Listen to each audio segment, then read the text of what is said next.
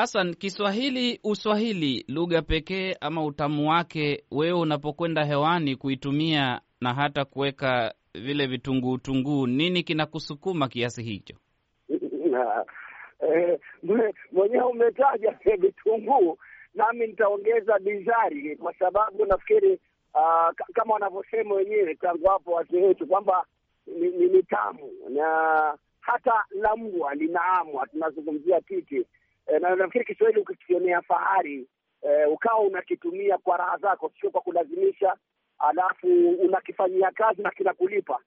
Nafikiri ni msukumo ambao utaona raha sana tena sana na, na inakuwa ni mazingira yani, tangu umezaliwa mpaka ukubwani unakizungumza Kiswahili e, unakiona kama kivuli chako. Nafikiri na watu wanakipokea vizuri, wanafurahia unavyokitumia Kiswahili. Nafikiri huo ndio msukumo mkubwa unaonifanya mimi kukienzi Kiswahili na kuona fahari sana nikikitumia hewani. Ndugu Bure, umekatalia hewani kufunza Kiswahili, mbona una unajitwika jukumu la mwalimu katika unaposhika microphone ama kipaza sauti, lugha ndiyo hiyo inakudondoka kila mara. Utamu wake ndio unakusukuma ama lipi linakusukuma uwe mwalimu hewani miaka mingi? Eh, kwa taarifa yako, mimi mwalimu, manake pamoja na kwamba nimesomea wanahabari, pia mimi nimesomea ualimu. Digrii yangu chuoni nilisomea ualimu na nika, manake sikuingia katika yale madarasa moja kwa moja kwamba nimeajiriwa na taasisi shule binafsi ama serikali kuwa mwalimu. Aa, nikaona huu wanahabari wangu nikiuchanganya na ualimu niliosoma chuoni, basi niendeleze ualimu shuleni. Hilo la kwanza. Pili, uh, kunradhi, niendeleze ualimu studioni uh, kupitia vipindi vya redio. Hilo la kwanza. Pili, kokote ninakotembea, yaani nakutana na watu wa matabaka mbalimbali, si viwanjani, si makiwandani, wananiambia Hasani, bwana ulinifanya nikakipenda Kiswahili kwa namna ulivyonifunza redioni na katika vyombo vya habari kama magazeti, makala yako. Sasa hivi mimi ni mwalimu ama mimi ni mfanyikazi fulani, mhandisi, lakini ulinifanya nikakipita Kiswahili changu chuoni. Wallahi nafurahi sana tena sana. Watu wengi, baadhi hata wamekuwa wazee, nikikutana nao wananiambia niliwafunza redioni.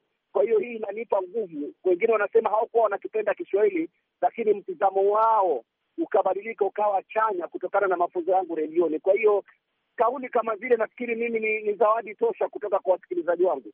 Unapowafunza wanakuambia Kiswahili kinabadilika. Ukienda pwani wanaongea Kiswahili labda kina ladha yake ya haja tamu zaidi. Ukienda Tanzania chimbuko lake wanakisifia. Ukiingia Nairobi unasikia Kiswahili kimegeuka, kinavaa rangi. Ukienda Kisumu Kiswahili kinafifia. Ukiingia Uganda basi ndio hapo unateleza zaidi. Ukiingia Burundi, Rwanda wanakwambia tuanze kujifunza. Kongo wana lafudhi na lahaja za kwao. Tunapata soni kuzungumza Kiswahili kimoja ama kinabadilika badilika, twende nacho hivyo.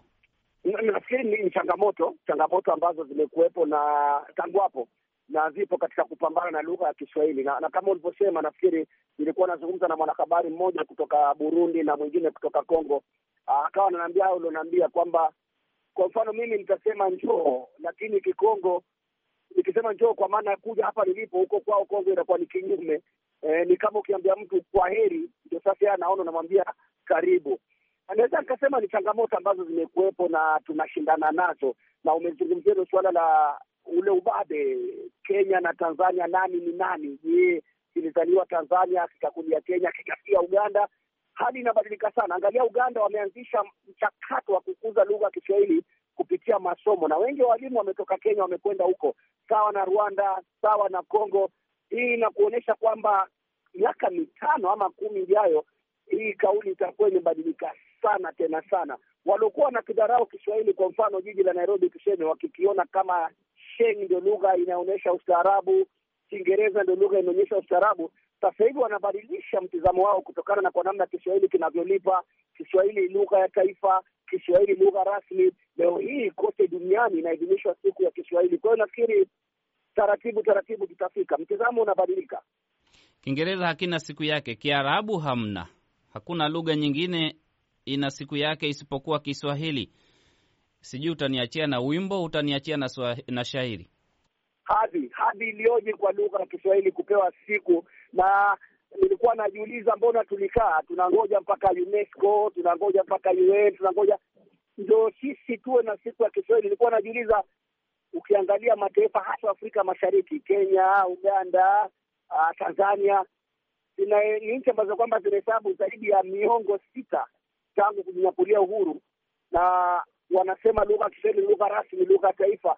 Kwa nini marais wetu, viongozi wetu, wizara zetu haziwahi hazikuwahi kuwazia tu kwamba nchi hii, kwa mfano Kenya, siku fulani iwe ni siku ya Kiswahili nchini e, Uganda, Tanzania, mpaka UNESCO wanakuja uh, kutu amin wanakuja kupewa siku ya Kiswahili na, na, na wageni kwenye mabano, lakini inakuonyesha mfalme huwa atambuliwi nyumbani e, anatambuliwa ugenini. Kwa hiyo Kiswahili kupewa siku ya kimataifa duniani na sherehe zimefanyika kote, watu mbalimbali. Hivi ninavyozungumza nawe, kuna wanafunzi vijana wametoka Marekani, wapo Kenya huku Mombasa, Fort Jesus kule, wanakizungumza Kiswahili, wanakikumbatia Kiswahili, wamevaa mpaka na mahando yale mavazi asilia ya Mswahili.